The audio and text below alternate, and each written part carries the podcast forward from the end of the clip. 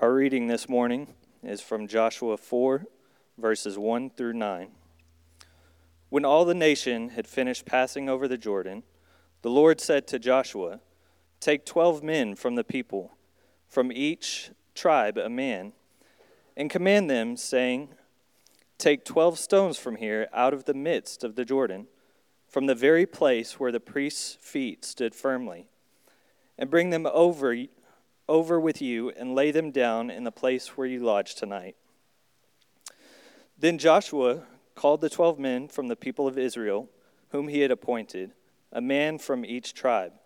And Joshua said to them, Pass on before the ark of the Lord your God into the midst of the Jordan, and take up each of you a stone upon his shoulder, according to the number of tribes of the people of Israel, that this may be a sign among you when your children ask in the time to come, What do these stones mean to you? Then you shall tell them that the waters of the Jordan were cut off before the ark of the covenant of the Lord. When it passed over the Jordan, the waters of the Jordan were cut off. So these stones shall be to the people of Israel a memorial forever. And the people of Israel did just as Joshua commanded, and took up twelve stones out of the midst of the Jordan according to the number of the tribes of the people of Israel, just as the Lord told Joshua.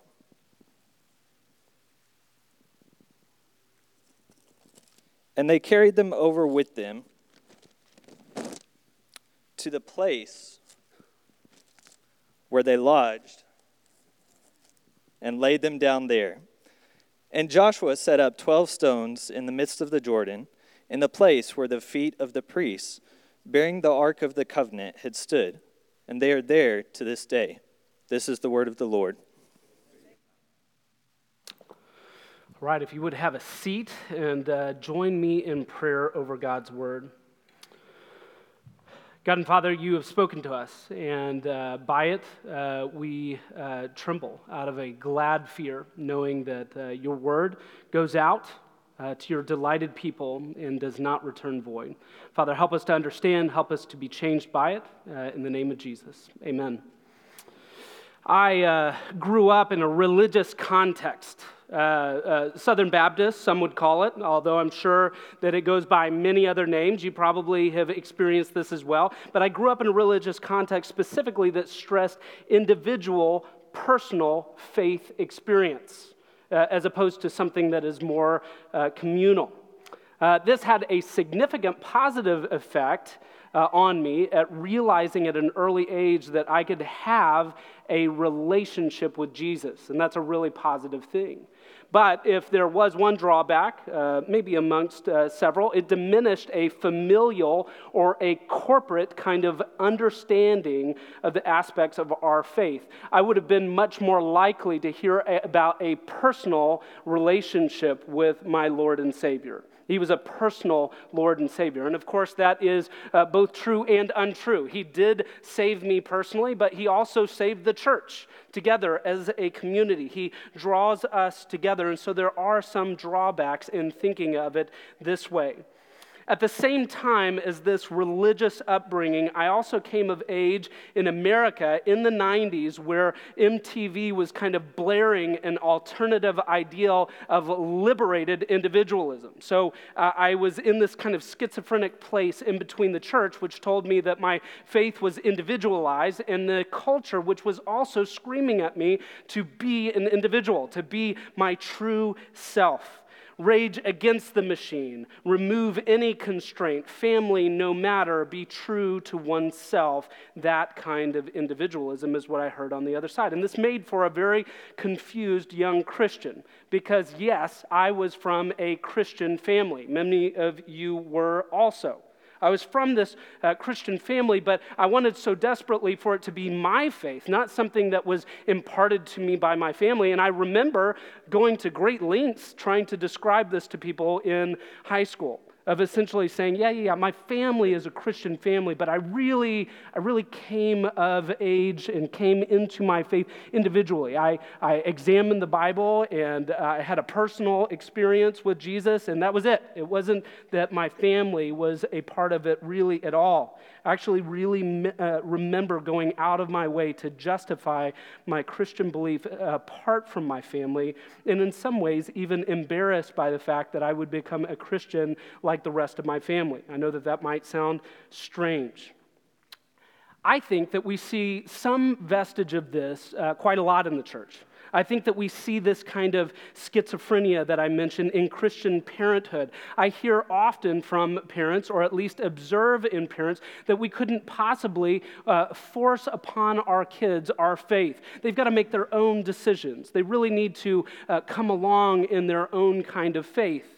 So you can see that there's even this thread kind of mixed and mingled. And of course, our kids do need to come into a faith that is their own. But is it to be something quite uh, outstanding outside of what they experience as a part of our families? This is the kind of thing that I, I feel like I've got to see and address, but that I even see in the midst of chapter four here we didn't read all of it. We're going to be marching through all of it, though, over the course of the morning. And what I see is, is that in chapter 4, I think we see how God raises a family.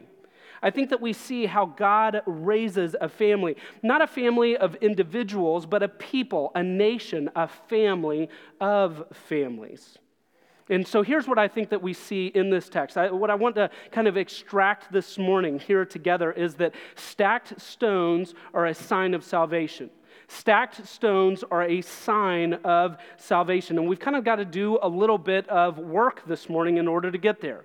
In fact, I, I want to teach you something about how uh, me and the other elders study Scripture in order to understand the Bible. The first thing that we do is try to exegete. You may not have heard that word before, but essentially it just means Bible study. It means to really understand the Bible, the passage in its context, to understand what it is that it's saying. We want to exegete, we want to extract from the passage what it is that it is actually saying. So the first thing we're going to do this morning is to exegete.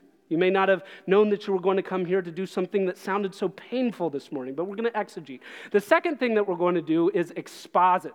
Now, you can hear the root word there. Uh, exposit means to expose. So, we're not just going to understand the text, we're going to try to unpack it. We're going to try to unfold it and understand some of the core truths out of this passage. And the last thing that we're going to do is to apply it. So, we're going to exegete the text, we're going to exposit the text, and then we're going to apply the text. If you came here this morning for some kind of feel good Buddhist saying, you're not going to find that. You're going to find the Word of God in the text. That's what we're after here this morning. Stacked stones are a sign of salvation. Let me prove it to you this morning. But before we do, we have to understand something of the context of what's actually going on in this passage. We have to understand that even before Joshua came, uh, even before he was, before he was born, long before he was born, there was a man named Abraham. Abraham was selected by God to be his people and to make a great nation out of him. You, you probably know something about the person of Abraham, but he had uh, a son. Uh, he, had, uh, he had Isaac, and then we had Jacob, his son. And then out of Jacob, we had 12 sons. 12 sons that actually uh, were just ruinous kinds of people. There was one who was super prideful, and the others literally sold him into slavery. We know their names. We know that it was Reuben and Simeon and Levi, Judah and Dan and Naphtali, Gad, Asher and Issachar, Zebulun and Benjamin. All of those were the people that sold their brother as a slave. And God, through this story, preserves his people. He saves his people. Out of his providence, God saves in the midst of that difficult situation. And those, uh, his people were actually saved in a place and prospered in Egypt, but not before too long. They were enslaved. So they came there, they were saved, they prospered, and then they were enslaved to the Egyptian people, specifically to Pharaoh.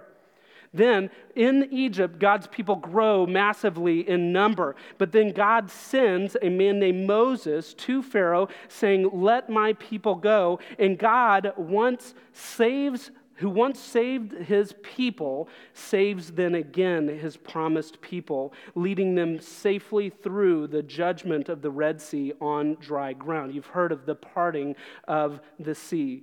God once again saves his people, but they're saved into a specific place. And all of this really matters to the context of the book of Joshua. They're saved into a wilderness.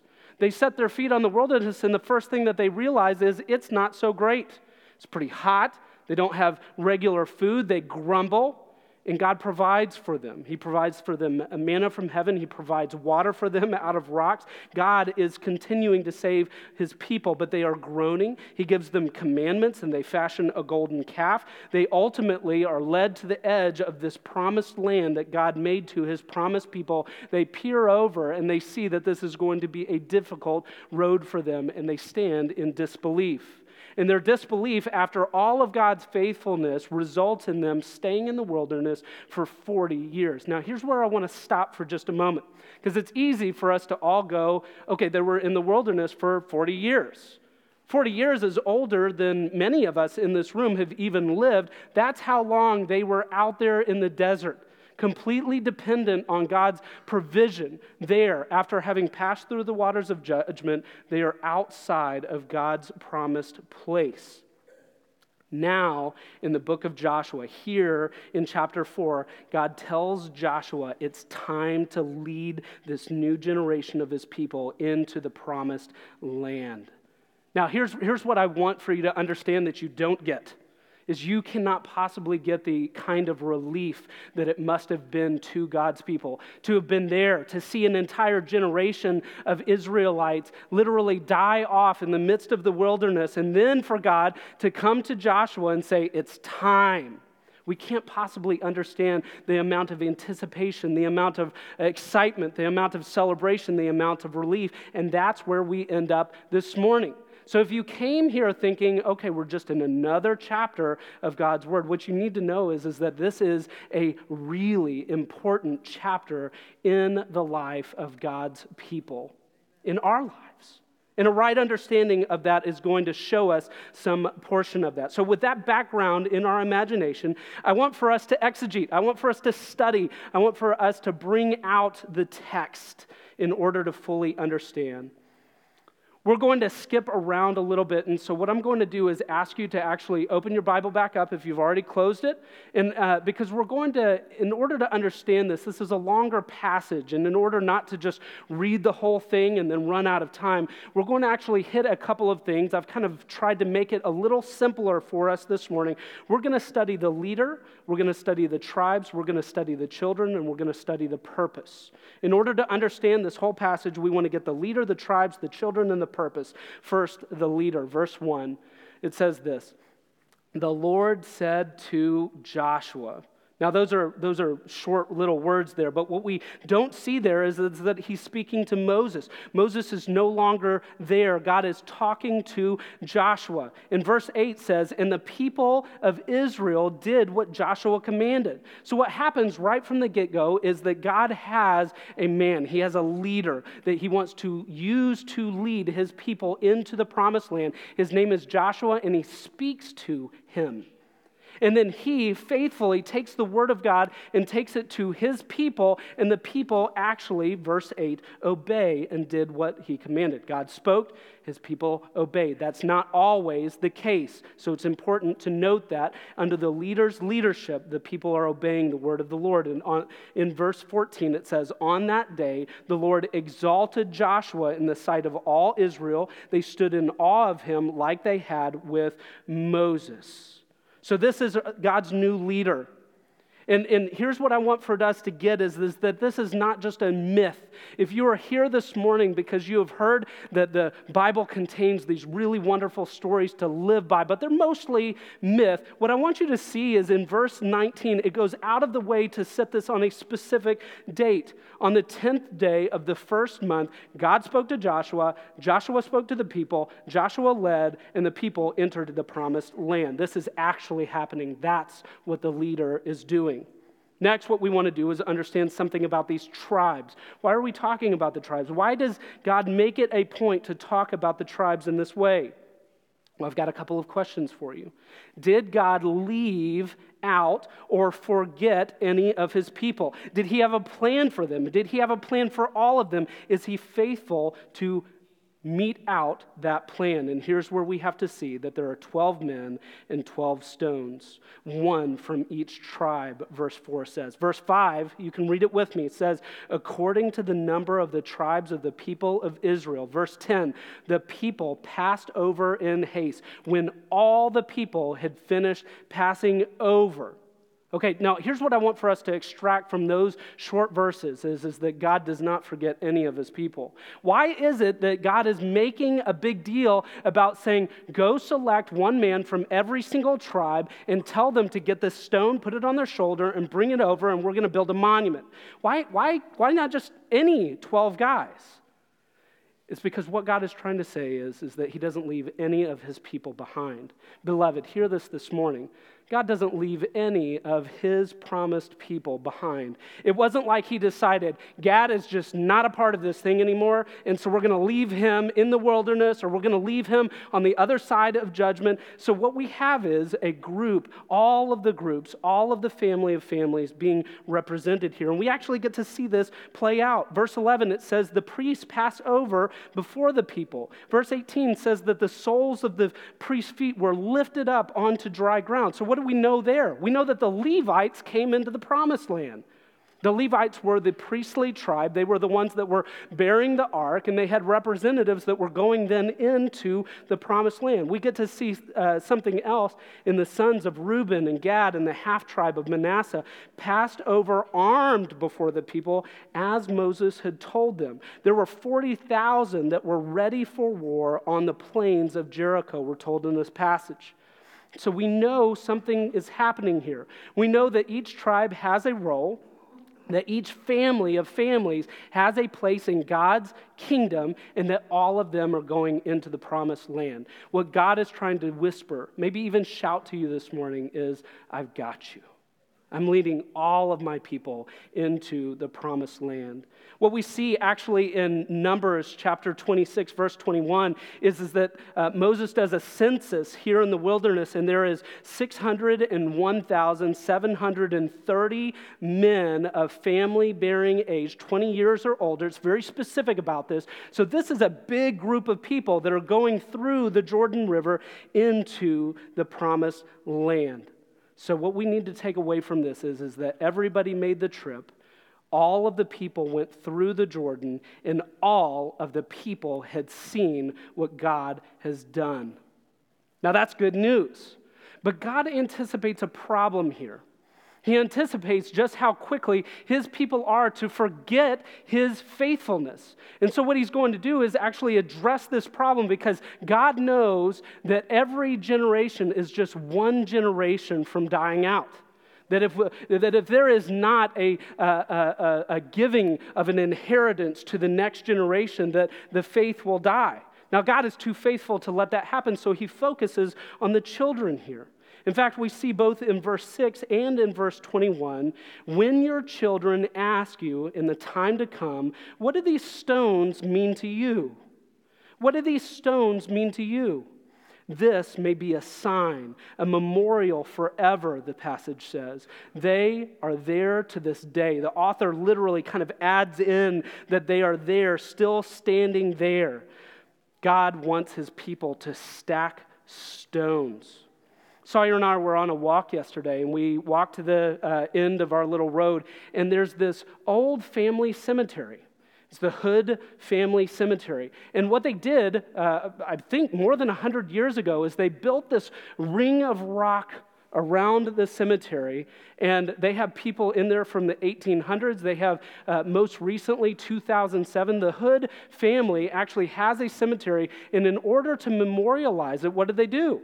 They stacked up stones. They put mortar and stones around this, and it's a beautiful fence that over the course of 100 years has not cracked, it hasn't moved at all. What God is trying to do here is exactly the same. He's trying to put a memorial in their midst. And what we're going to discover in the book of Joshua is that this is not the last time that he's going to do it. He really wants for there to be some stacked stones for his people to remember certain things by. And he says, This may be a sign for you, it'll be a memorial forever.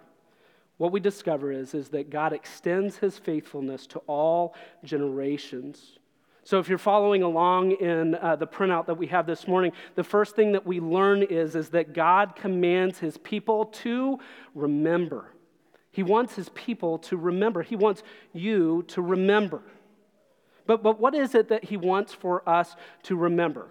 Now, now let's, let's go back through this. Okay, God's people are ready. They're standing on the precipice of the, uh, of the promised land. They're about to go in. God uh, miraculously parts the Jordan River. It's not quite the same as the Red Sea, but He's doing this with a new generation so that they might remember what's happened in the past. We're about to find out. They're going to go through. The ark is going to stay in the middle. The waters are going to part, and all of the people are going to go over before the ark, and they're standing on the other side. And God speaks to Joshua and says, get 12 big stones, put them on your shoulder, carry them to the place that you're going to encamp tonight. It, it, may also mean that they did another one there in the middle of the river, and then Joshua literally stacks the stones. But why? We see the leader, we see the tribes, we see the children. Now let's talk about the purpose. Verse 22, we're going to do some work here. Israel passed over the Jordan on dry ground on dry ground. For the Lord your God dried up the waters of the Jordan for you until you passed over, as the Lord your God did to the Red Sea. Stop right there. What is God doing? He's showing miraculously that it takes him to actually birth into this promised land his promised people. That it's literally him doing a miraculous work of parting this overgrown, oversized river that had been flooded. He moves it in dry ground. Everybody goes in. What is he doing? Well, he's showing that he is mighty and that he is, it takes him to actually move his people into the promised land. But he's also reminding this new generation that includes none of the people that saw the previous walls of water that were standing there waiting for judgment on Pharaoh's men that come in with chariots. He, they didn't see the drowning. Or at least if they did, they would have been very, very young. And what he's showing this new generation is, is that I will take care of my people. I am faithful. Verse 24. Why does God do this? He tells us so. It, it, it, can be no more plain than Him saying, so that. Verse 24. Why did God do this? So that all the people of earth may know that the hand of the Lord is mighty and that you may fear the Lord your God forever. This is God's purpose. This is God's purpose. Do you wonder why God would uh, part the Jordan River and allow for his people to go over on dry ground? Because he wants everybody everywhere to know how mighty he is, and he wants his people to stand in awe and reverence and fear of him. How long? Verse 24 says, forever. This is God's purpose. Now that we have kind of a fuller understanding of what's going on in this passage, what I want to do is begin to unfold, unwrap the deeper meanings that I think are here. The first one that I want for us to kind of get as we see and imagine God miraculously moving his people into this promised place is I want for us to make a few conclusions. The first one is this God uses his power to constantly reveal his covenant keeping, people saving faithfulness. Did you walk in here wondering whether or not God was faithful to his people this morning? Maybe you didn't think of it that way. Maybe you didn't have that question written on a post it note up on your mirror this morning. Maybe it didn't come that way, but maybe it came by way of a heavy heart, a burden that you can feel, maybe even physiologically. It just feels like something's just pressing very slightly right here on your chest. It's just a wonder is God faithful? to take care of this problem that I have this week? Is He going to sustain me? What we need to know is, is that God uses His power, His mighty hand, to constantly reveal His covenant keeping, people saving faithfulness. God's people in the story have already been quick to forget this in the wilderness, and they need the help to teach their kids. This is the people that was saved out of slavery, that walked through the sea, that was fed from heaven, that followed a pillar of fire, that received God's commandments, that saw Moses' glowing face, and yet immediately they forget God's faithfulness. So, what is God doing? He's saying, Build a monument I want you and I want your children to remember this day that I delivered you into the promised land. This promise is for the Israelites, but it is also for us. God's people are forgetful, but our mighty God is faithful. I want to make this even more real to us this morning because a lot of us listen to this and we go, Well, I mean, I wasn't there. I didn't see the Red Sea. I've got questions about whether or not God's uh, miraculously parting bodies of water. I've got questions. Maybe that's what you're thinking this morning. Or maybe you're just thinking that seems so long ago and it seems that God dealt with his people in a different way at that time. What I want you to know is, is that actually this has direct application for us this morning. How? Because there are so many people, so many of God's people here this morning that know that they have been miraculously saved through the Red Sea of God's judgment, but they are not on the other side of the Jordan in the promised land yet. This is that already but not yet aspect of the kingdom that we live inside, and it is uncomfortable living in the wilderness. That's where we're living this morning. Is God's kingdom ever expanding? Is it here? Is it established? Yes, it is. But also, have we come through the waters of God's judgment on dry ground because of the person and work of Jesus Christ? Yes. Do we feel as though we are in that eternal, forever kingdom now?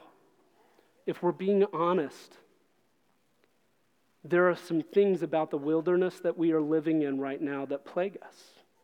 That's really hard. And what God wants us to do is to remember his faithfulness. Now, just one point of order here. I do actually believe that we are uh, living in the inaugurated kingdom of God. I know that we are, but we are not yet in that one day finalized, forever promised land of his kingdom of heaven. We're not quite there yet.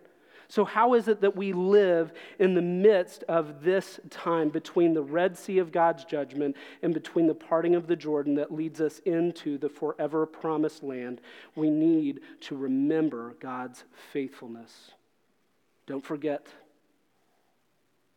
The second thing that I think that we learn here, and this is somewhat different than what we've been talking about so far, is that God intended for family the institution of family, to convey the story of salvation from one generation to the next. I'm going to say that again because we've got a lot of young families in here. We've got a lot of brokenness in the, our families of origin. But I want for us to hear this because this, I think, is a powerful point. God intended for families to convey the story of salvation from one generation to the next. Where am I seeing this?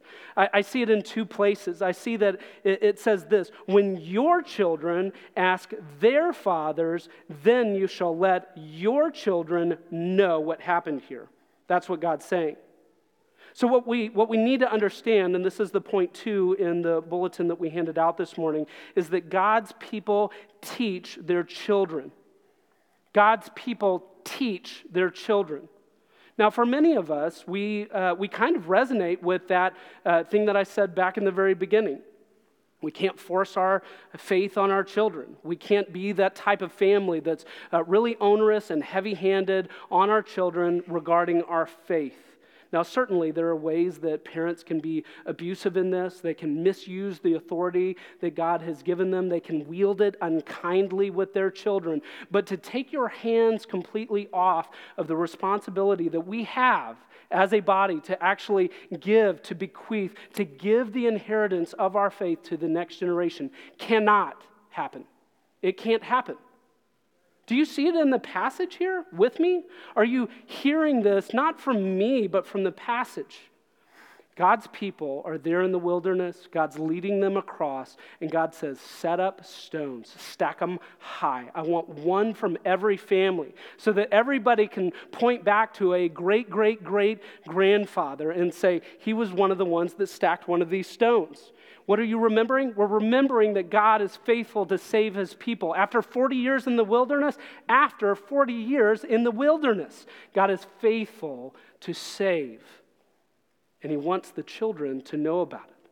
So, so we see this theme throughout Scripture that uh, parents are to raise their children in the fear and instruction of the Lord. That passage does not say, Parents are supposed to have children, take their hands off of them, and let them express their true identities and figure out what life is like on their own. That's a terrible idea. I mean, it's just terrible. The idea that a seven year old knows what is best for them, or knows the way that they should go, or can instruct themselves on what is righteous and holy is nonsense. Beloved people, we have a responsibility that when our children see the uh, stones that are stacked up in our lives and they say, What do these stones mean to you? Our fathers can answer them God is faithful to save. What an amazing promise that is. Now, here's where I want to be very sensitive.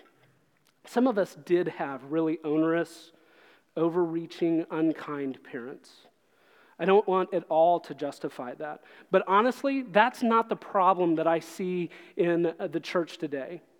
I see, uh, I see a parenthood that doesn't really own, that doesn't really try to found a faith for their children, that, that maybe includes a few things in the proximity of their lives that are Christian, but that in no way really tries to give an inheritance of faith from one generation to the next. And should we be surprised that Christianity is not thriving here in our communities, in our culture, in our nation? We ought not be surprised at all. God's people teach their children about God's strength, about his trustworthiness, and about his rescue plan. And what we need to understand, fathers especially, is that Satan hates God's family. He hates God's family. He hates you and he hates your family. Some of you may have not ever viewed what has happened in your family through the lens of just going, Satan hated my family, and that's why my parents got a divorce. Some of us may not have ever uh, realized that it was works and forces of darkness that led to the disintegration or the despair that we found in our families of origin. Is that a hard truth? It is. Do I deliver that to you with any kind of excitement this morning? I don't. But do I think that there is actually some amount of healing that can be had just to know that there are spiritual forces at work that hate family? If God created an institution to give faith from one generation to the next, to give an inheritance from this generation to the next, wouldn't Satan be so crafty to lie to us and say that there is such thing as a modern family? To say that, uh, that, that uh, family can happen in a variety of different ways that include things that God specifically said were not okay. I think we've got to be serious, we've got to be sober about this fact. What we need to know is that God created the institution of family because God wanted to give an inheritance of faith to the next generation. The third thing that I see in this is that God stacks stones, not just us. So, this passage is about how God commands the stacking of stones, but I think that God is the one that stacks stones. He's the one that manufactures monuments. He's the one that raises reminders. He's the one that sets signs in our midst so that we might remember his mighty faithfulness. God's, God commanded his people to stack stones in this passage. But when they get into the promised land, what are they doing next? they're building a temple, and God is commanding it of them. So they're not just uh, stacking these stones, building these monuments, creating these signs to remember God's faithfulness. Eventually, God is going to command his people to build a temple. But here's where it gets good. Here's where we need to understand that when I say that uh, God stacks stones as a sign for salvation, I'm not just talking about physical stones, I'm talking about spiritual ones.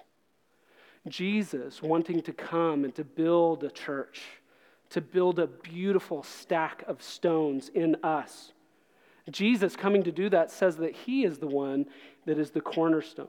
That he's the cornerstone that the builders rejected. And that he was the one that actually, when he came, was going to be torn down and then rebuilt in three days. Do you remember this story? We see it in John chapter 2, verse 19, that Jesus says, Destroy this temple, and in three days I will raise it up. And they acted incredulously. They said, It took us decades to build this temple. Are you going to rebuild it in three days? And of course, he wasn't talking about the physical temple. What he was talking about was himself. He was going to be torn down as the one true temple, and he was going to be raised up. He was going to be restacked he was going to be the stack of stones. He was going to be the manly monument, the symbol of our faith. He was going to be the one that teaches us about resurrection. Here's where these things get very hopeful is that Jesus is the stacked stones. He's the salvation sign. He's the memorial forever, as this passage would say. And what he's teaching us about is resurrection.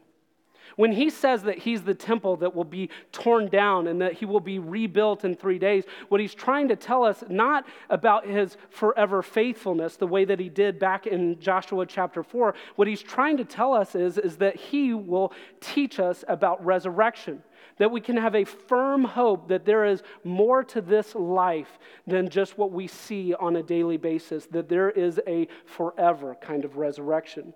And when Jesus is restacked, when he is resurrected, when he comes, when he ascends to the Father, he is now our monument. Do we have physical stones that we can go to today and say, there's where God taught us to do this? This is where God taught us that lesson. Of course, we, we don't. We don't go to those. Has anybody ever been to a stack of stones knowing that that was where God said, Remember this?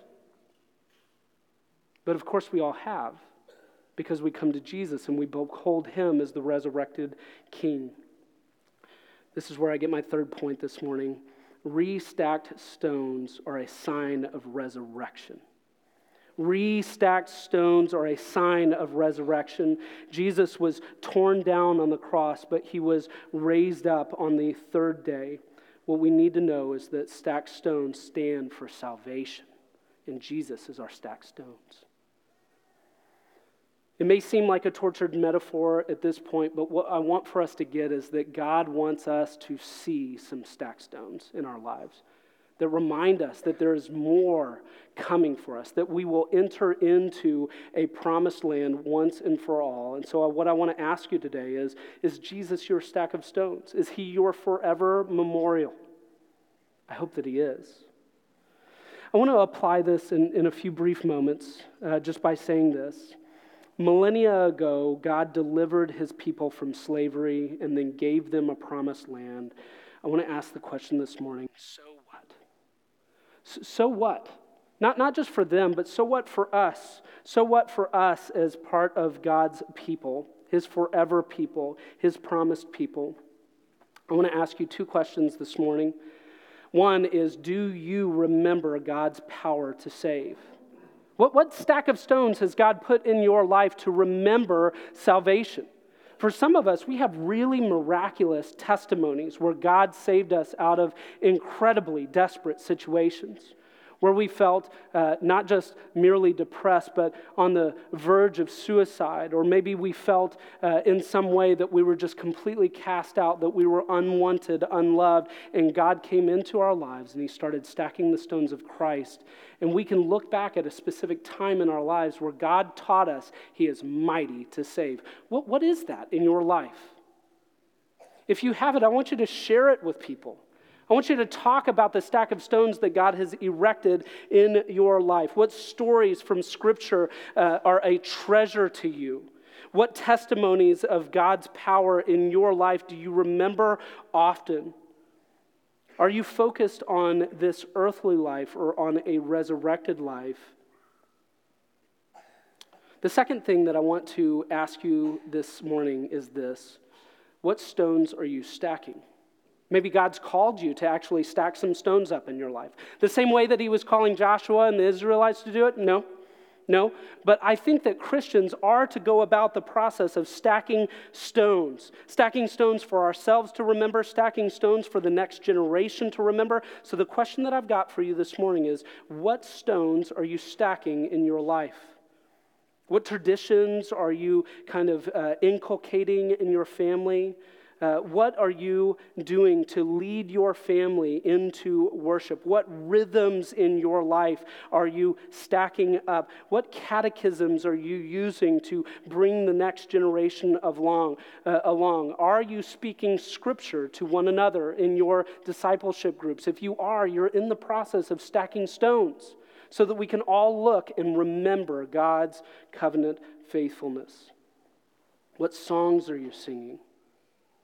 Specifically, I want to ask this uh, to our parents in the room, not to be exclusive, but just because the passage goes there this morning. How are you stacking up stones for your children? What kind of education are you giving them? What kind of rhythms in your life are you kind of putting in? What I can tell you is, is that um, when Sawyer and I started having our children, uh, she read a really good book called Treasuring God in Our Traditions. Excellent book. Um, and we thought very uh, carefully about the kinds of things that we wanted to do around Christmas and Easter and for birthdays that stacked stones in our lives. Where it wasn't just a birthday, it was an opportunity to celebrate what God has done in bringing new life forth. We, we have gone about the process of trying to build traditions into our family that were always pointing to something, that always gave our children something to look at and say, What do those stones mean to you, Dad? And that I'd be able with glee to tell them about the salvation that God has brought. What stones are you stacking in your family? Stacked stones are a sign of salvation for us this morning. And the biggest set of stones that we have to look at is Jesus, the resurrected King. So, what I want for us to do this morning is to pray, for us to take communion, and for us to sing songs to this monument of God's faithfulness that is our Savior, Jesus Christ. Please bow with me. God, help us to remember your might, your power, your salvation. Father God, we rest and worship and celebrate every single week together as a family, but not on Saturday at the end of a week after six days of work. We rest and we worship and we celebrate. We stack stones on Sunday, Resurrection Day, the first day of the week, to start off by beholding our resurrected King. Father God, we gather every single week at the beginning of the week around our Savior, Jesus. Father, we pray that you would help us to worship this morning that you would allow for us, uh, our, our, worship to be um, pleasing to you, undoing to the areas of our sin, encouraging to those parts of our soul that are wasting away, and celebratory where we are able to give you praise. God and Father, I pray that you would love us and bless us during this time of communion and singing. We pray all of this in Jesus' name. Amen.